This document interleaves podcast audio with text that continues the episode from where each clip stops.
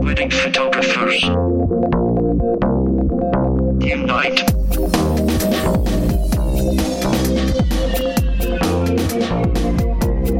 Uh, Unite, Wedding Photographers, and welcome to Wedding Photographers Unite, episode number 59. My name is Andy Buscemi, one of your hosts in good company with the mythical legend himself, Mr. Neil Urban. Neil, what's going on?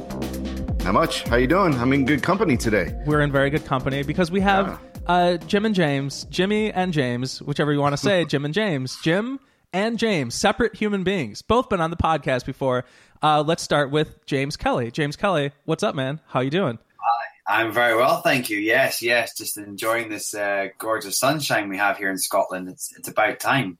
So it's the nicest day this year. Okay, and um, welcome back. And then we'll also have uh, Jimmy Farah joining us again. Jimmy, what's up?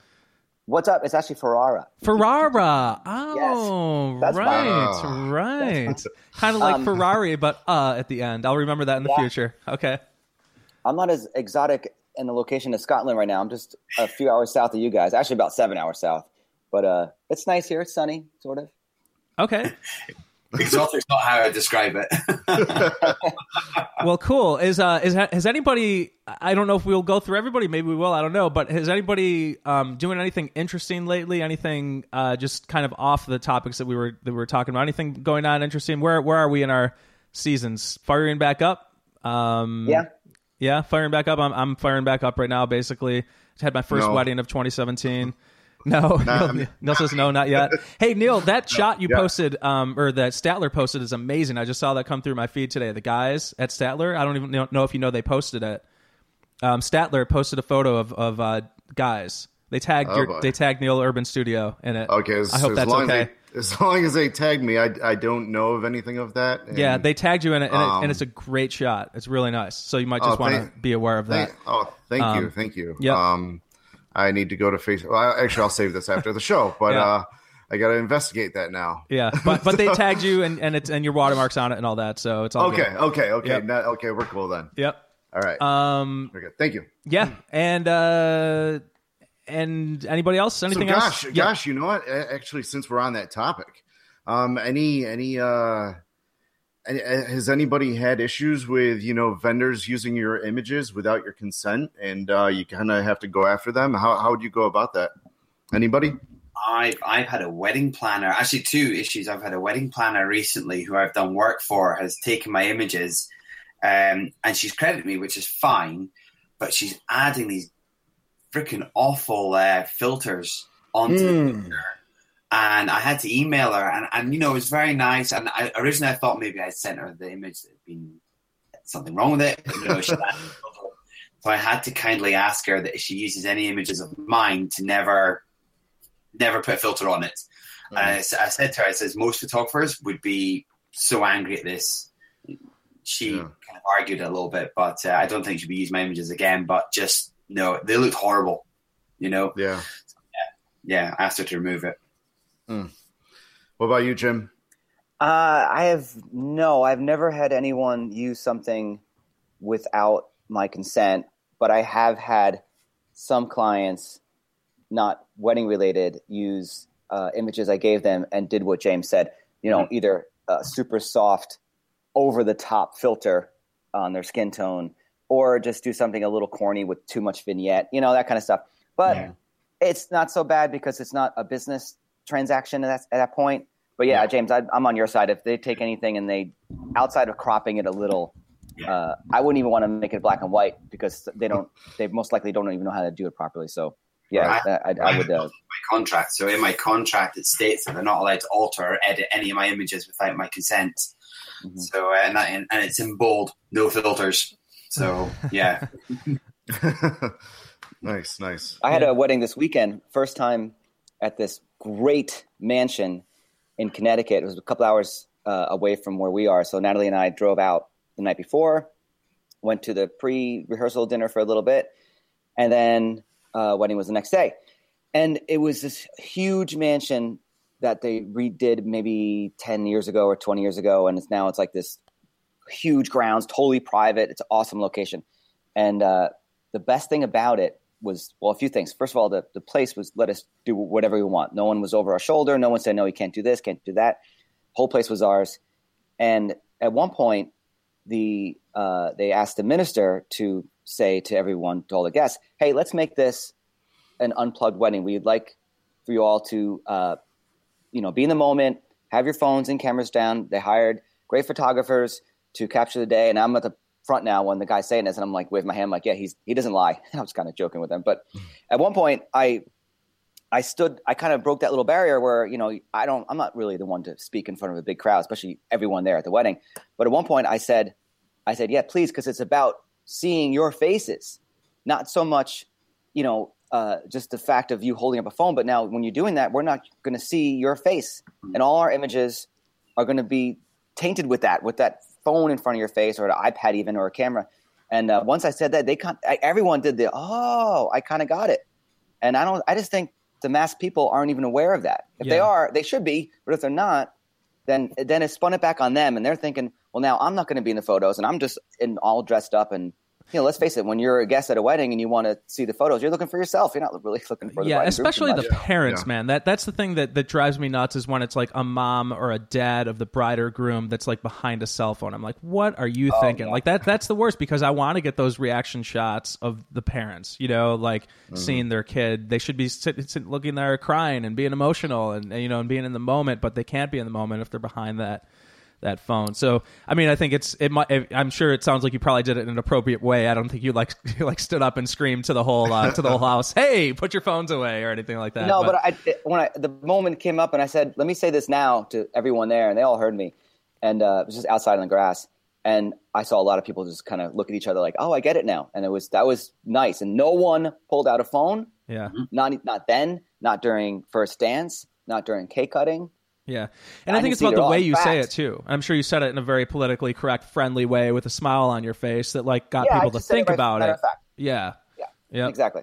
And even during prep, at one point, she's sitting there reading uh, a letter. She was she was like all teary the whole day, and she's sitting there reading a letter that he wrote to her, and she's getting all teary eyed. And I just pan over to get you know the reactions from the girls, and not one of them had a phone or a camera in Wow. their hand. And after the whole thing was done, I'm like, girls, thank you so much for not just pulling out your phone because you're not going to get anything useful anyway. And you now, I now I got these great reactions of you all, and they're they were like, oh, okay, cool. Yeah. Cool.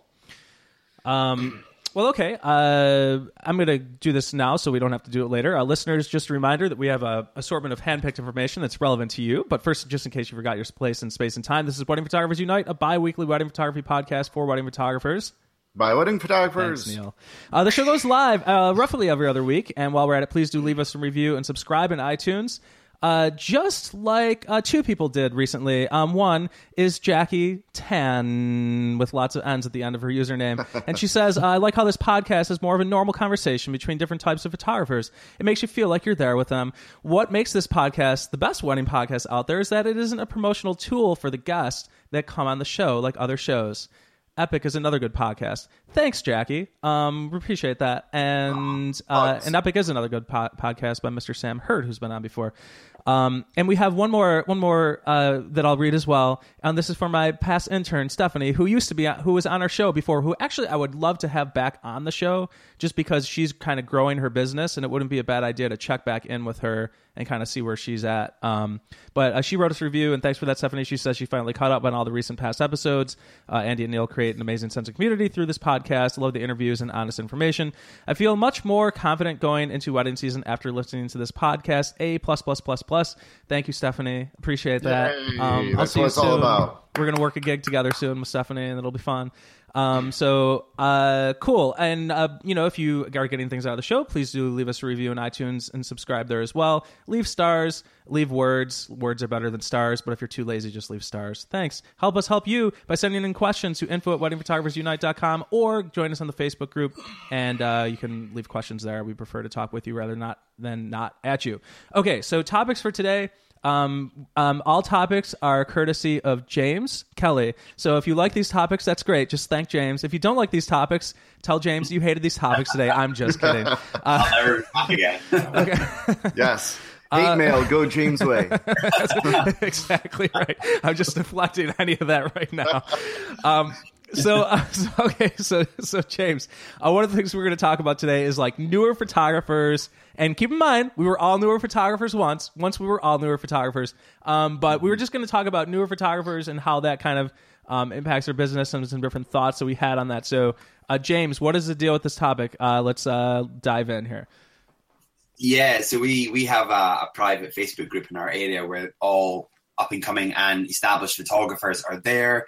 Um, it's a great group. So if someone gets inquiries for weddings and they can't do it, they pass on the dates and then send a couple of the list of photographers that are available. How, how many people are in this group, James? Oh me, there's probably probably around about sixty to eighty people, I think, in total in this group. So it's a big, it's a big Okay. area in Scotland that it covers. It's the Grampians and um, some of the Highlands of Scotland. So it's a big area. A lot of part timers, a lot of second shooters. So people who are not interested in doing, you know, being the first shooter, they're the second shooter. Uh, so it's a great little community that they've built to promote the area and, and build on networking. Um, there's a lot of newbies. There's a lot of new, fresh blood who are getting into the wedding industry are in this group. And you know what? It's brilliant because they're asking lots of questions. And some of the photographers who are not, you know, they don't see it as competition are giving lots of advice. One of the things that I'm noticing at though is a lot of these new photographers will take any booking, any booking, whether it's expensive or cheap. Price is a couple of hundred pound to maybe a couple of thousand pound. They're taking the booking because it's work. And I can understand why they're doing that because they're building a business, they want to bring in money, experience, all this sort of stuff. I am a firm believer, though, of quality over quantity. Okay, you've got to be very careful about the clients that you pick and you choose. You've got to make sure you're the right fit for these people.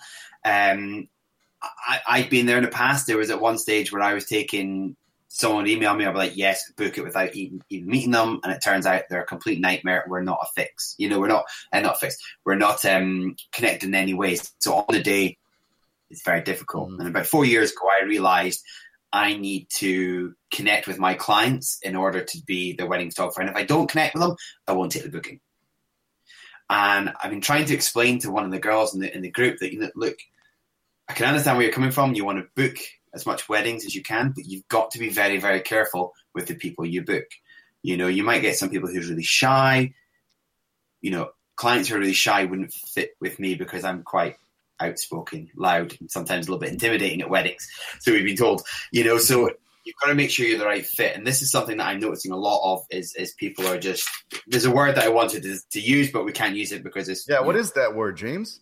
can I can I can I can I describe wedding whoring is what it's is what it is, and it's just wedding whoring, getting as many weddings as you possibly can.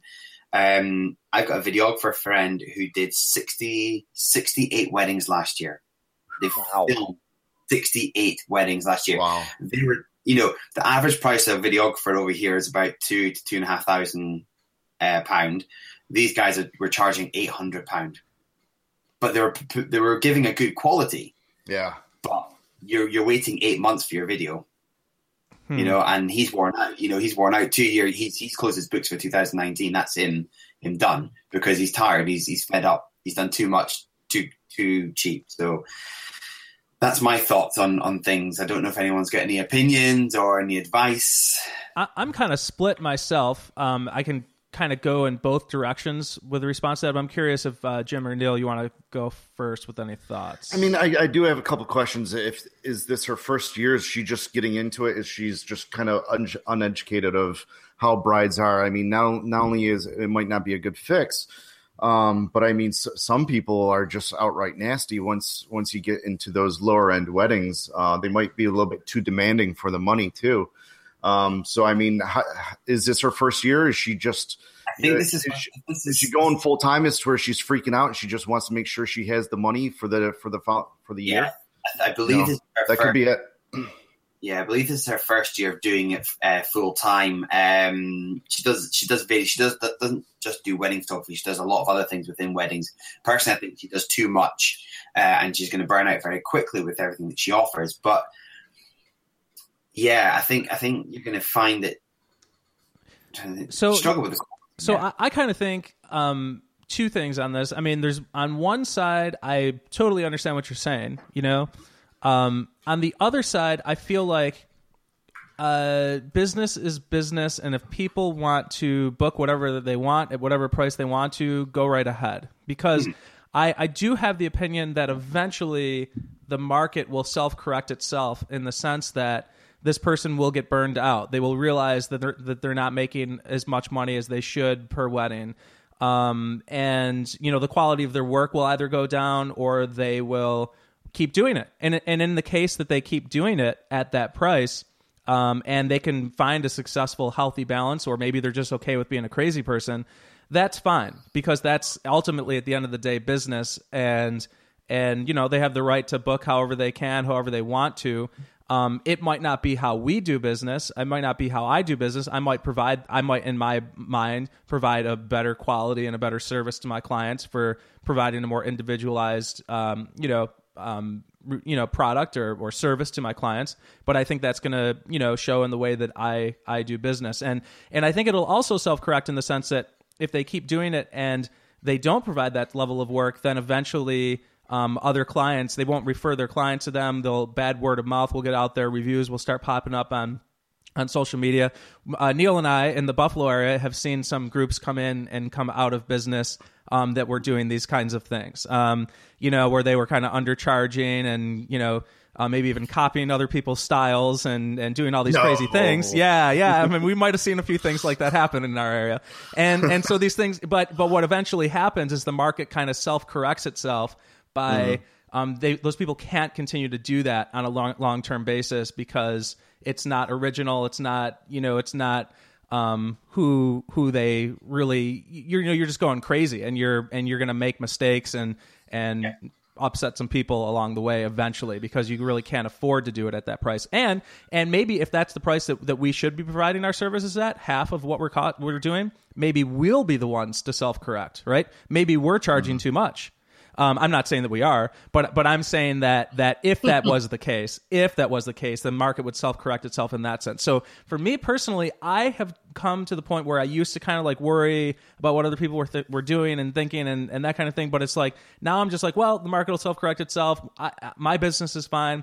The second that my business takes a hit, that's when I'm going to actually re- look at my business and say, hey, um, I'm not booking as much as I want to. What can I do to readjust to um, to continue to make to to make a business out of this. And if the price goes too low and it's not reaching, you know, it's not the amount of money that I need to make to be a successful person, then at that point I got to be like, all right, I'm out. Got it time to do something else. If that ever happens, if you know, but I don't think that's going to happen because I think people do take it. You know, what we do is a serious business in a lot of ways, and I think Jim has something to say.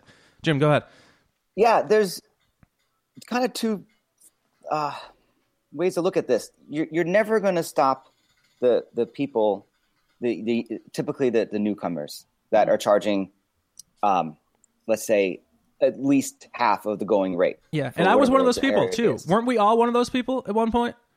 Let's let's be Um, honest about that at some yeah. point, right? Yeah, there's, there's, yeah, we all were that. We all, you just want to get the jobs, and I get it. But that, but that person should then know what the going rate is, and then realize, hey, uh, I'm that good. I have good equipment. I'm, I'm legit now. So I'm going to climb my rates up as time goes on, and that's fine. To me, it's the person. Now, James, I don't know who it was that, that was doing this. It's, it's I, I roll my eyes at the photographer who is an established professional and then doing the the wedding whoring just because the date's open and Yeah. then say oh no my date's open i'll do it for you know a fraction of the price Yeah. i knew a photographer in my area that at one point she flat out said uh, yeah I'll, I'll i'll do a wedding for x amount of money. I don't care. And i'm thinking that's just so wrong. Not only for yourself and your clients because they might get wind of how much you charge for one Mhm. wedding and then another one. You're like how can you you can't just say that. You could it's different to do a little discount within like 30 days or 60 days. That's fine. But eh, not to the rate where this this one person I was was doing it at. And that's that's kind of how unions were formed. That's you know that's why there's a, a, a basis. And people who have groups in their area say look we're all in this part of this group now. Let's just agree that uh, we're not going to leave our house for anything uh, for a lifestyle session unless it's this much. And then that way when someone makes phone calls and go oh how much you charge for this? How much you charge for that? Now it's about the style and knowing the person rather than oh well that person's 50 bucks less. Let me go with them. Yeah. you know? Mhm. years think- ago when I was um, when I was working in the film business years ago, uh, uh, I was always union, and uh, I was a camera union, and the production assistants never had a union. But at one point, they kind of formed their own union, and they wanted 200 bucks a day, no matter what. It was no 150, it wasn't 175. It started at 200 for I think 10 hours, and which is really low. But, but as a PA, you anyone can kind of do it, and they, they'll have anyone to the point where they were like not getting it. And if they wouldn't get it, they would start spray painting on the rental trucks. It was it, it had some kind of slogan like 200 a day, and it rhymed. I forget what it said. But after a few after a few months, they got it, and anyone in New York that was a starting rate no matter what. They no one was no one was they, they all formed together and say, look, anyone calls you for a buck fifty for the day, just say no, I'm not doing it. It's 200. It starts at 200, Hmm. and they did it, and they Hmm. worked. Mm. I think it's I think it's important, especially for newer photographers who are established. Like you say, we've all been at that stage. We've always charged a lower price, and as our quality gets better, our price becomes a little bit more realistic.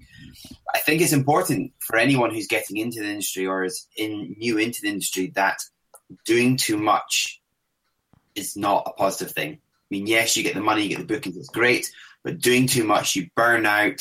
Like you say, you don't offer the customer service that you need to offer a client, especially when it comes to wedding photography. It's the most important day of, of these people's lives, and we should be giving 100% in customer service. And if you're doing, say, 100 weddings a year or something like that, you can't you can't give the level of customer service at that that level, yet that number of weddings. Right. Mhm. I think Andy, even even the companies that uh, that are like um, whether they're a name or they're like uh, you know like okay uh, com- computer photography whatever the name is and they have multiple photographers under them uh, th- that that one photographer kind of needs to decide at one point uh, I can only shoot so much and then I can only handle so much as a team because eventually something's going to go wrong and then it's going to affect the whole company and it could be the smallest thing as like forgetting to book an assistant one day because you're too crazy because you might be doing five weddings that day your team might be going out going nuts Yeah. and uh, Mhm. you know I, we're not like that we're we're we're growing slowly as a company but we're not even close to to outsourcing to that level and we may never be and that's okay you know yeah. Yeah. Okay, um, I guess we'll go on to our uh, next topic then, which is uh, social media draining creativity. Um, Is social media, I, and I can totally see this, and I've kind of re re actually just I just finished up finally. I got my website update that I've been talking about like the last like five shows. So so I my my whole website is like up to date. I like got rid of the junk out of it, um, and it's just kind of more streamlined than it used to be. Um, and I'm no longer going to be posting like blog posts from every single wedding. Like I would post my favorite top 10 or something like Thank that. God. And it's just so time consuming to do that. But now I'm going to be able to focus more on social media. Um, but I think maybe we're talking about this from a different perspective, right? So what are, what, what did you have in mind, James, with, with this topic, uh, social media drain, draining creativity, like looking at other people's work, I think. Yeah, yeah. Well, actually, you- you've got a good point there on, on both points. Uh, what you're talking about is, you know, social media takes over your life. It really does. You know, if you want to really market yourself properly in social media, it's it's almost a full time job. I'm very lucky. I have my fiance Iris, who does the majority of my social media marketing for me. She does all my journals. She, t- you know, today she's downloading photographs from the, the weddings we've had this year to make journals to get them posted online. And we have, we at the moment have eight months worth of weddings scheduled to go online and she's done that whole process. I mean, it's taking time, but doing it yourself, I couldn't imagine doing it all by myself. It would be just too much work. So, you know, if you do want to market properly on social media, you do need to bring on someone quite often part time just to help schedule things and, and get everything all ready. But what I was talking about is. I, I, I it's, it's not so much with my wedding work. It's actually mostly my landscape photography that I do a lot of. Is is um, seeing so many other great, fantastic photographs on social media, and I think when you start, when you see a photographer you like, the work pops up in your on, up on your wall, and this happens a lot. The more that photographers you like, you start seeing these fantastic images, and you start just like self doubting yourself that you're that quality, or can you produce that, or you get jealous, you know, and all these sort of things. And I just personally, I find social media is, is great and I love it, but I find it's too much. And I'm finding that I'm liking all these photographers, seeing all this fantastic work. I'm comparing my work to them, uh, and it, it, it hurts my own self esteem about it. You know, um, that's kind of what I was talking about. Social media is great for inspiration, but sometimes it can be too much and too addictive as well. Yeah, Mhm. Right. Certainly. Uh, I think Neil, I, you, I'd like to hear your response on this because I like your opinions on this when you talk about this. Neil, you're next. Respond, or Well- or don't. I mean, I, I see. I, I just try not to f- follow anybody, um, any any any photographers, because I've like I've said in the past, and I've said this over and over again that when, when I when I follow other photographers, I, I feel that sometimes their uh, their work or style come kind of comes off into my style. Uh, because I'll, I'll I'll like something and and then all of a sudden I'll I'll kind of do something very similar to it, and that's not me. And I, I I've seen myself do that like in the past, and and and then I was getting away from my style and my goal and my kind of work, and then I was looking at the work that I was producing. and like, this isn't me. This is pretty much someone else. So it's it's I'm not staying true to myself and my brand. So therefore, I just kind of unfollowed and stopped following. And when, whenever I need inspiration, I go to other artists, not photographers, like painters and and architects, um, even even illustrators, um, or even watch movies, um, things things like that. I I, I kind of get. I, I now get inspiration from other artists, even musicians, um, t- to get inspired. Not not so much photographers anymore. I kind of I, I kind of create my best work when I create it from what's inside my head, Yeah. um, other than other other photographers. So that that's that's just me though. I, I'm sure there's not a whole lot of. I don't know. What about you guys? Anybody can relate? I can I can relate. Um, there is so much out there just on Instagram alone, you know, and it's so easy to see good images and, and great work, and uh, Facebook too, of course. But uh, I, I, James, I agree with you about like you get it gets too much, and you don't know where to go anymore, and your mind is when you're somewhere and you want to do something different, or let's say out of the blue, uh, the sun pops out and you didn't expect it. It's like you know you you back your head, you know what to do, but along the way, like just the past, maybe the past day, you looked at so many images and so much inspiration and so many different styles. You're like, ah, I don't even know where to go now. Um, the, when I That's- was that's going per- yeah, over, that's well said right there.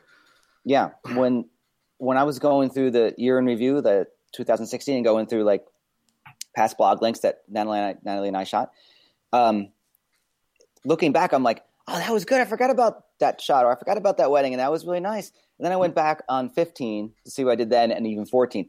And looking back those years, I'm like, right, that was a great wedding. I, f- I got to add those images to the website because they're not on there.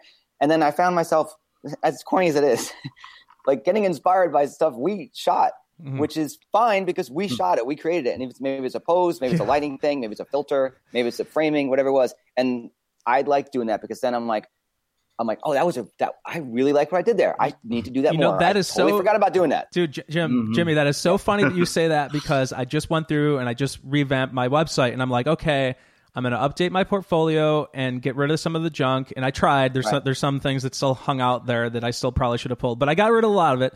But I did go back to like weddings that I shot when I was first starting in like 2010 and 2011, and I look back at like some old shots that were like, oh, I would like to put this in the portfolio, but the way that I was editing at the time was just so terrible. Like when I look back on it, I had this like green filters on shit and just like just like all this crazy insanity. You know, it was like I had all these like uh, you know, like the wet plate stuff, like like transposed Yeah. on top of it. So it was so terrible.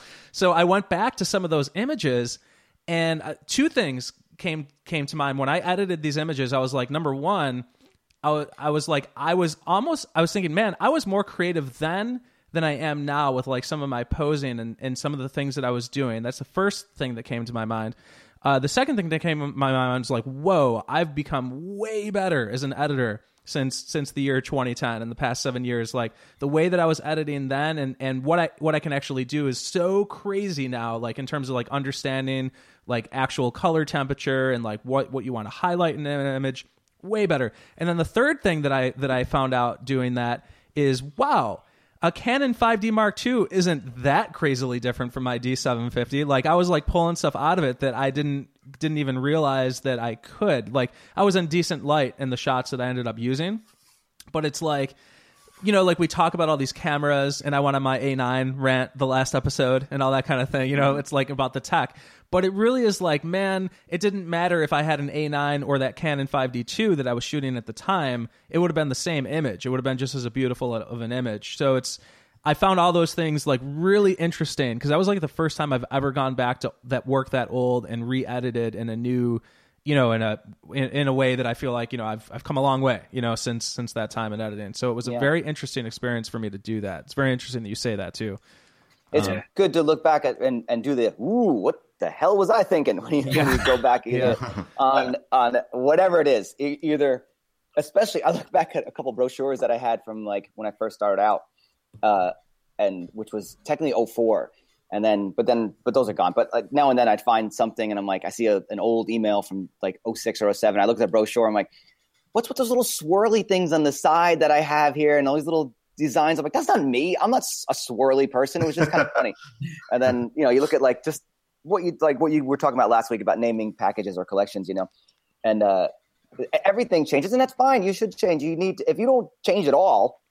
Uh, then you're not really growing or being inspired anymore, or certainly educated. Even it's okay to have your. I firmly believe that once you get your style, you're not going to escape it, no matter what. You might be able to to sway it one way or the other, but it's going to be really hard to not do what you always do. And it's just it. You might not even know what that style is, but someone else might know it, and maybe like, yeah, oh, I, I can pinpoint your work from a mile away. Going through 100 photos, I can see that's that's yours, and that's good. That's what you always want. And I don't know how long it takes to get there. It takes at least, I would say, uh, at least five years, if not more. But Mhm. it's it's a hard thing to escape. But uh, it is good to mix it up a little bit as time goes on. Also, to stay current as well. Mhm. You know, I Yeah. mean, not too current. And- I'm not, I'm not going to start desaturating everything and brightening everything up like this California look that's so hot right now. You know, it's like that's not really me Yeah, but as much as I like it, it's just it's just not me. So, I you know, I believe like just like the selective color was a real hot thing years ago. Uh, I I I think that the new look now, that California look, is uh, it's just a, a popular thing now. But you know, years years from now, you might look at it and go, why is the image half black and white, half color? Where's all the saturation? It was a beautiful green day, and then like there's no green in the image. You know, I, I think uh, that look is is is going to get played out pretty quick.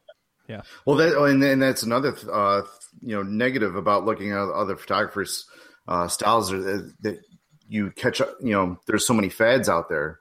You know that that you'll you'll incorporate it into your style, and and all of a sudden you added some to your website, and then all of a sudden you have you know half your website is is old, and then half half the, the other half is all new. You know what's going on now, so it's it's like uh, it's a it's a tough balance there. Yeah, But uh, but I don't know. Like like Andy said, like uh, man, I get intimidated. But like I, you know, I've been working on this new website, and I've been going back to old images of what I can't get rid of. And uh, man, I'm I'm I actually kind of got a little depressed and down on myself. Um, I, I've been I've been looking at these images, and am I ever going to create images like this again? Some of them were very very, you know, Im- impactful, very uh, you know, won me awards and been in magazines and and I and I and it's like, am I ever going to create something like this again? You know what I mean? Yeah. I the, kinda an- the answer is yes, you are. The answer is yes, you are. but but but I but I still but that's good. I feel like you have to you have to feel like that in order to do it. Because if you just felt like oh yes, you just if you just like were like yeah I'll do the same thing t- at my wedding tomorrow, then you never will because you'll never have the drive to push yourself to. You know. Yeah. So of Yeah. course you are. But but I find that interesting too because on some of those images on the on the older stuff that I was editing, I was like man. I thought way more outside of the box. I'm sure my editing was really outside of the box, but I mean, in terms of like the posing and like actually, you know, trying to do things that were different, I actually, like Jim, what you said, and this is probably I I think a good thing without patting yourself on the back too much, but it's like I kind of inspired myself to like be like, hey, I should be like the old me and a and the Yeah. and the good parts of the old me, not the bad parts of the old me, not the not the ones that was putting all these filters on top of images, but the good parts of the old me that was willing to think outside the box and do creative different things with the couple because now I feel like I, I can walk into a wedding and I and actually that was the one thing that I feel like the, I got I did my first wedding in 2017 uh, just recently and I felt like like it was just like I could have done it in my sleep in the sense that it was like the poses that I usually do. Um, time, time. Well, I had enough time, but not a crazy amount of time that I didn't think that outside the box with the things that we're doing. I'm, I I took great images and a couple really loved them and and you know it was, it was but it was like in my head it's kind of like one of those middle of the road weddings where it's like okay I did my thing the thing that I've been doing but I need to break outside of that and think outside of these same poses that I've been doing later. So looking at that old work was actually really good at, at this particular time. So see the thing that I'm having a hard time is is that from looking from you know where I am now and where I was is that I, I just shot whatever I wanted to shoot and, and and concentrated on you know everything later in post. Now it's like, am I concentrating too much on lighting?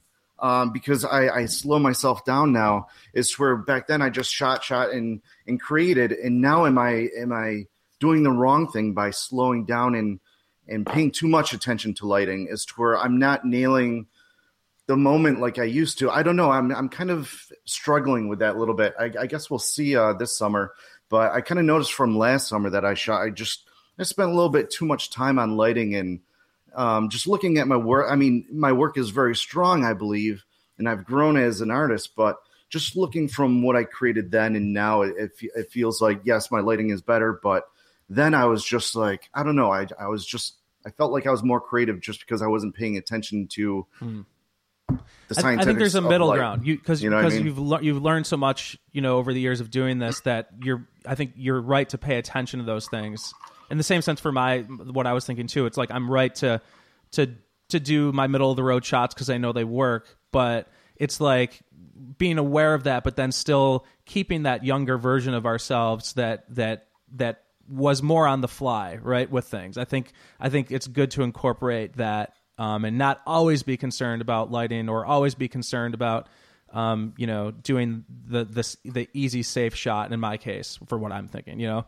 Mm-hmm. um, it's you know, it's it's hard to uh, going Neil going back to what you said um, knowing too much is is going to hurt you sometimes too where right right. if, if you see if I see a st- I, there's a lot of photographers I like and I typically like the photographers that aren't my style that, that I look at and go, wow, that's fantastic. Look at that. Look at the just it's, it's usually like a, a setup shot and it's got some edge lighting and it looks very looks very well done. And it's on a real wedding day. It's not a stylized shoot.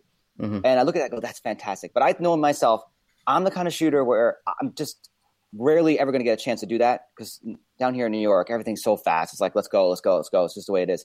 And I'm sure up by you guys too.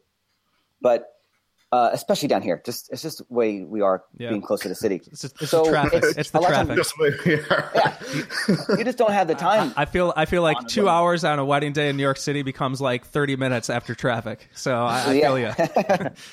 but uh, years ago, I used to I, I played in a band for a little bit, and original band, and a friend of mine would always studied in in, in Berklee uh, for music and knew so much about theory and knew everything and knew key changes. And I knew anything. I I knew how to play chords. That's it. I didn't even know how to read music.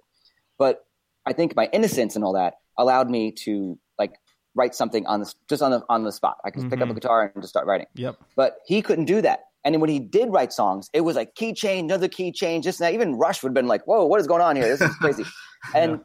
I, and I think what happened with him at that time was that he just knew too much. Yep. And he didn't know how to rein it all in, and totally. he was too new at it. Totally. Yeah. So I went to music school. I was oh, okay. I went to music. Actually went to um, Boston Conservatory, which was affiliated with Berklee. We ate in their cafeteria or whatever, and now they're actually together. But but going to music school kind of like messes you up. Like it messes you up because you end up like being hypercritical of like everything that you hear and uh, it, it actually I, I can't like just go to a concert without like without being critical of it. And i actually hate myself about that you know? I think it's the same for art school too. Like if you go to art school i think a lot of people that go to art school become hypercritical of of artwork. But i feel like music for some reason is like takes it to a whole new level.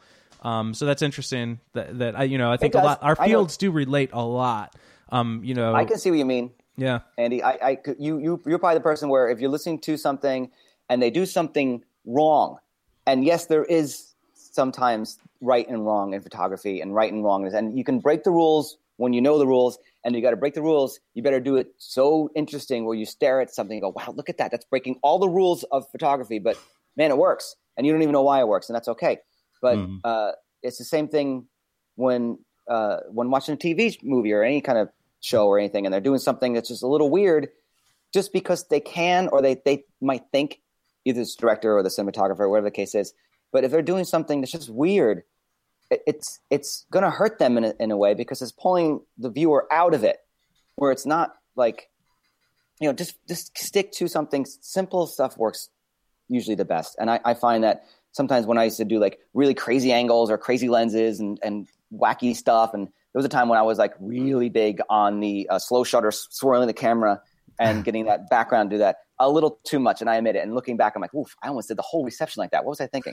so, you know, you got to rein it in, and you got to you got to keep it, you got to keep it simple. Yeah. really. You um, going back to kind of Andy and uh, Neil were saying earlier on. Do you feel that when when you're starting out, when you're new, you're new to photography, you start doing weddings, you have a lot to prove. You have something to prove, and you, Mhm. you go out there and you take these amazing images. You're happy with them, and then as you get more established, you become comfortable and you know what to do, and you become very comfortable with what you're doing. You know, you, you can someone can look at your portfolio and love your images and book you. You know, you don't really have as much to prove as you did when you started out. So you kind of get into that comfort zone, and you're doing weddings. You're doing umpteen weddings a year, and it just becomes not like a conveyor belt, but you're just almost doing the same thing over and over and over again because it's what you've done before. Mhm. I think it's good to go back to basics. It's good to go back to the very, very start, start from scratch, go back to basics, and think that you're just starting out again. You do still have something to prove. Um, and then going back to kind of Neil and your and, and um, your confidence about your images and things like this. And people forget. Everyone concentrates on wedding photography and the business of wedding photography, and a lot of people forget that you know you're an artist as well. And artists are often very borderline depressed because you do you're so critical on yourself and on your work, and you're always striving to to improve yourself that you get really down. Mm. You do. You look. Sometimes you look at when photographs and you think, "I wish I'd done that differently," or "I could have done that differently," and "I wish I'd done that." And you really put yourself down about your images, and, and it's it's hard. It's really hard on your self esteem when you know when you are a photographer, you are an artist, and then you go onto social media and you see someone's kick ass amazing photograph, and you're just like, Yeah.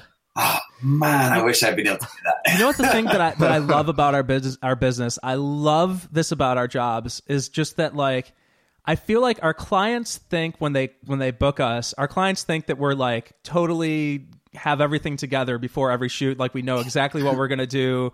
Um, they have no idea like the level. It doesn't matter what level we're at. It doesn't matter how you know well known or how well respected you are. No matter how much, it doesn't really matter. They we all in our heads to some extent are freaking out about trying to do a certain shot or get a certain thing that we're trying to do. They have no idea what like, what like actually goes through our heads when we're when we're going into a new shot or new scenario because the reality is is we don't know what's going to happen next.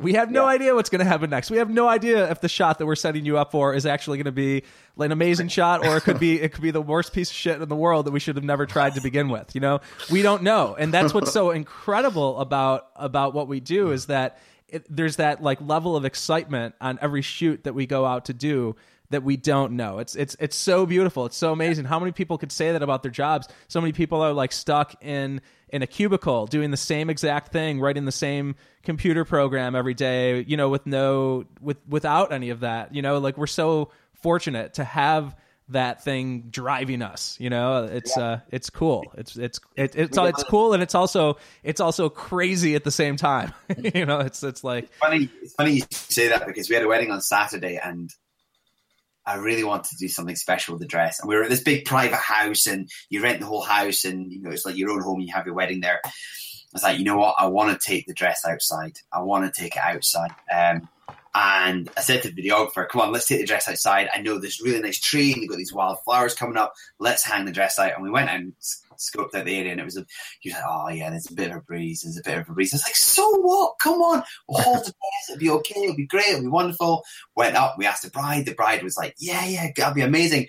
Her mother was like, "No, no." But we took it out anyway, and we hung it on the tree. And the videographer was excuse my language, but he was crapping himself. He was convinced this dress was going to fall. And I'm like, no, I'll be fine. Don't worry about it. You stand behind the dress and we'll hide you so you don't see it. You just hold on to it. And it's hanging from this branch. He absolutely crapping himself about this. For me, deep down, so was I. I mean, I was so worried that I was going to ruin this wedding dress and it was going to fall in the dirt or get dirty or, or rip or tear or something. But I couldn't show that because if I showed that, he wouldn't want to do it and then we wouldn't do it. And in the end, he came after me and he's like, you know what? I'm so glad we did that. The video footage I got from it was amazing. I'm so happy. And I was like, yeah, yeah, yeah, I'm glad. I'm like, I'm glad that worked. Yeah. I'm very wrong, you know. But I think you have to do things that scare you, get your blood pump, pumping. And, and my philosophy is if I'm driving to a wedding and I'm not nervous, then I need to stop doing what I'm doing. I need to feel nervous for the wedding. I need to feel that, oh, is it going to go well? Is it going to go bad? We're going to do this, we're going to do that. I need to feel scared at a wedding. And if I don't feel like that, is the day that I stop doing wedding photography. Yeah, I think I think more risk, more reward. Uh, too is another part of that. So, Yeah. I, I, you know, we always get our should always get our safe shots first. But then after we have our safe shots, the easy ones, then it's time to, um, you know, go back to our older selves and take take some more risks and maybe not worry about lighting or not worry about doing the same pose that I do all the time. You know, like that kind of thing. Um, but more That's risk, more risk, reward. though. I, I got with the dress. Um, uh, this this past weekend at that wedding, uh, Natalie took the dress out. I don't touch the dress anymore. I'm not touching it. where it's hanging, it's where it's hanging. I'll get one of the bridesmaids to carry it. If they drop it, fine. It's not on me. Yeah. I, I never Yeah. dropped the dress. That's not true. Uh, I've dropped it, but it's never like in dirt or anything.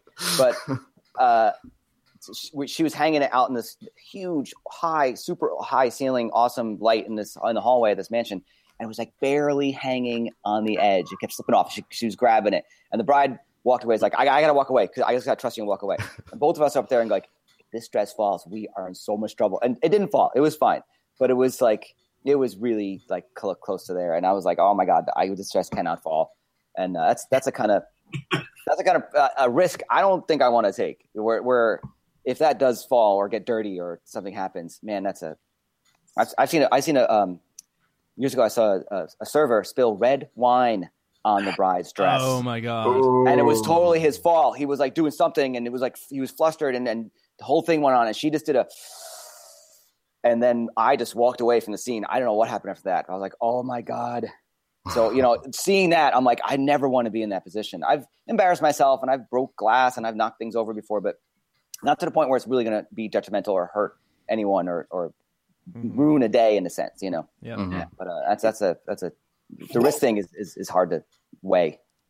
Going uh, going off topic, I don't know if we have time to do this, but uh, has has everyone had like a disaster like that at a wedding? Has it, have you have you had something go horribly wrong like that? Almost uh, quite a few close calls, but uh, Yeah. Nothing, nothing major. Yeah, I mean, the close calls is where later at night when I get when I get home and I'm laying down, I'm like, I can't believe we did that, you know. And then and then I'll, then I- then I say I'll I'll never I should never do that again. Yeah. And then all of a sudden next week I'm doing something pre, even crazier. I never learn. I haven't had anything too crazy. I've I've gotten myself a little wet, you know, just one foot into a pool kind of thing, and I've knocked over stuff before.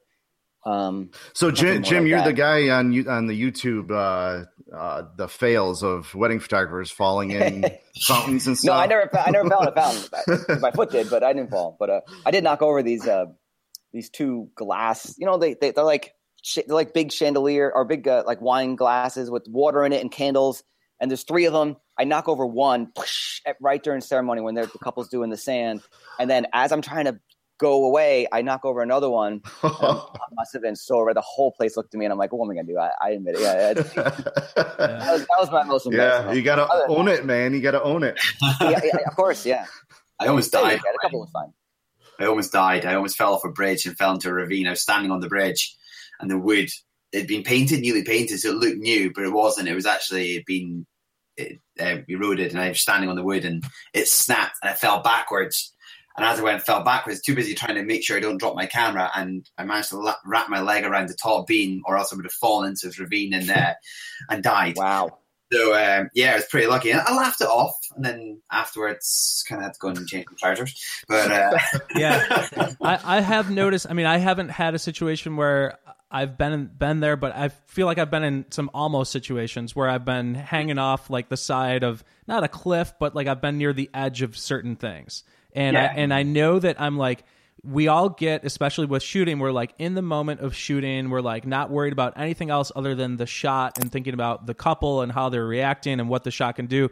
And I've I've noticed a few times where I've like I've been on the side of a ledge or some kind of ledge or or like in the water like on wet rocks or something like that and I think I like almost fell on those but it's like like I've been in situations where it was like almost something almost could have happened you know and and I whenever I do that like I try to remind myself that especially in those situations to really just slow down and um, and be careful of my surroundings. Uh, I I think I've gotten better over the years at taking note of that. Like shots that I would have taken a while ago.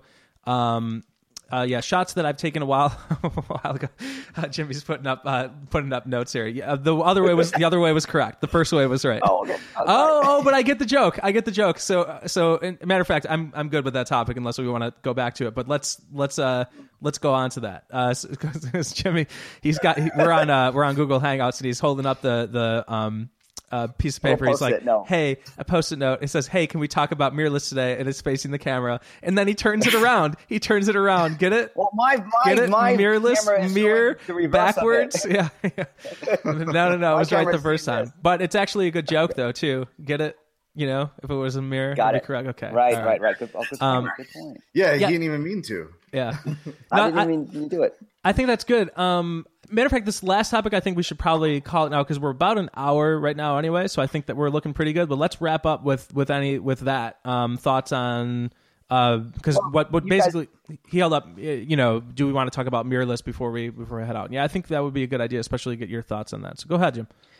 Um, I saw the A9. Uh, I- I'm I'm I have a little Leica point and shoot, which I love, but it's not like you know, it's kind of it's semi pro level. It's, it's it's it's a great little camera, but it's uh it's not the viewfinder is very small and all that. So there's a few systems I'm looking into. Olympus is one of them. Uh, Sony is the other one, and and Fuji. That's really the three. And I like a little bit about each one. But uh, James, are you what do you what do you shoot with? I'm curious. D810, Nikon D810. Oh, that's a oh man, it's a big file on that camera. All right. yeah, yeah. uh, it's my bank of hard drives I have here. So Oh, my, um, can you can you size it down? Can you shoot like a smaller raw? yeah, it's no, the small raw is not worth it. It's really not worth it. No, no, I full, Right. full, full, uh, yeah, full resolution on the raw for that. So That's a that's a big body. Yeah, that's a um. but I love it. I, I you know what I love. I wanted the 750 originally, but um, it's not a strong enough build for me. The, the D810 is a little bit stronger, uh, Yeah. and I'm, I mean, I've had a D810 a year now, and I've dropped it three times, um, and it's had to go back to repair three times. Where my Oh. D3 before that was like indestructible. It was amazing. So yeah, yeah.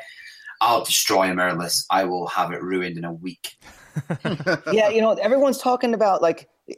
To me, it's not about the cost so much. Of course, a mm. little bit, but it's not so much the cost, and not so much even the size or the weight of the camera. It's just the fact that now I'm not looking through glass anymore. I'm looking at a at an electronic image through the viewfinder.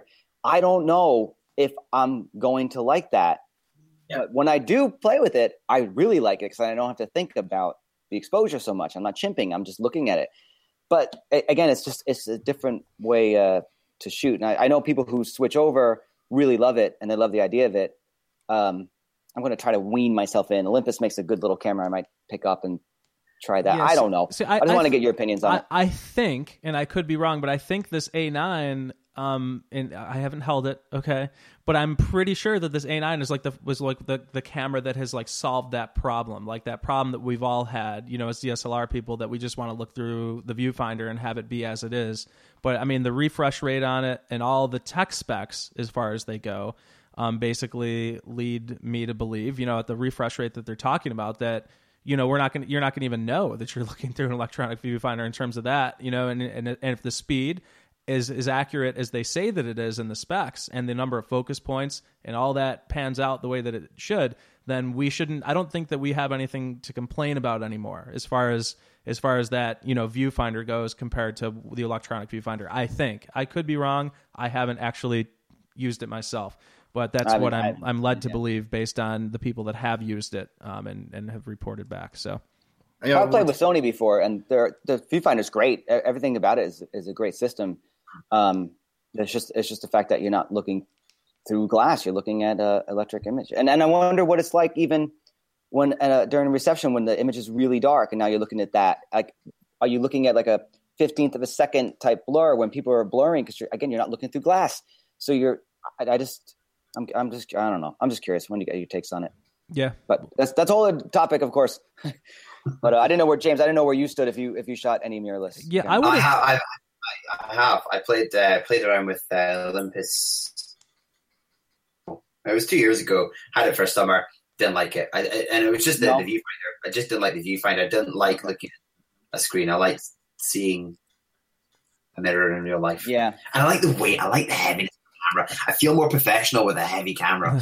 You know, so a big camera. I, I like. it. I don't. I don't. I don't mind. I have a, a D5, and that thing's kind of light. Actually, it's not too heavy compared to a D3S, but uh, the, the weight after a while it does kind of get you. You know, when I Yeah, when I if I'm going to a cocktail Yeah. hour and I got that little Leica around my shoulder, ah, that's fantastic. I can I can shoot details. I can shoot people hanging out. No one even knows I'm taking a picture. Um, I can have something to eat. I can just relax for a bit without having you know a big camera around my shoulder or on my waist. You know, so Yeah. As soon as that A9 comes out, I would love to um, buy us all either- one. Okay, Andy, uh, it's on you. Great, you're gonna Well- buy us all.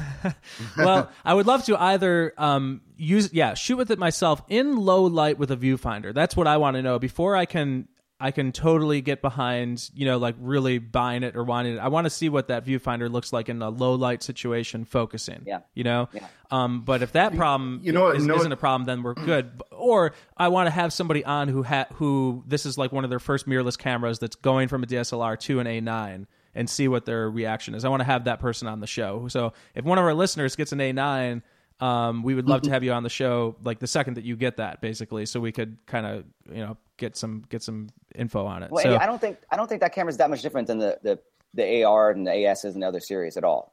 It's not it's not that much different. It's got dual card slot and blah blah blah, but it's not like it's breaking new ground. It is though. As far as- it is, well, at least in terms of the Wow. in terms of the specs, because of the sensor itself has like a multi-level sensor. There's like four sensors or something like that, um, or not, or whatever the sensor technology is. It you know it focuses 20 times faster than like the previous A7R2 or whatever it was.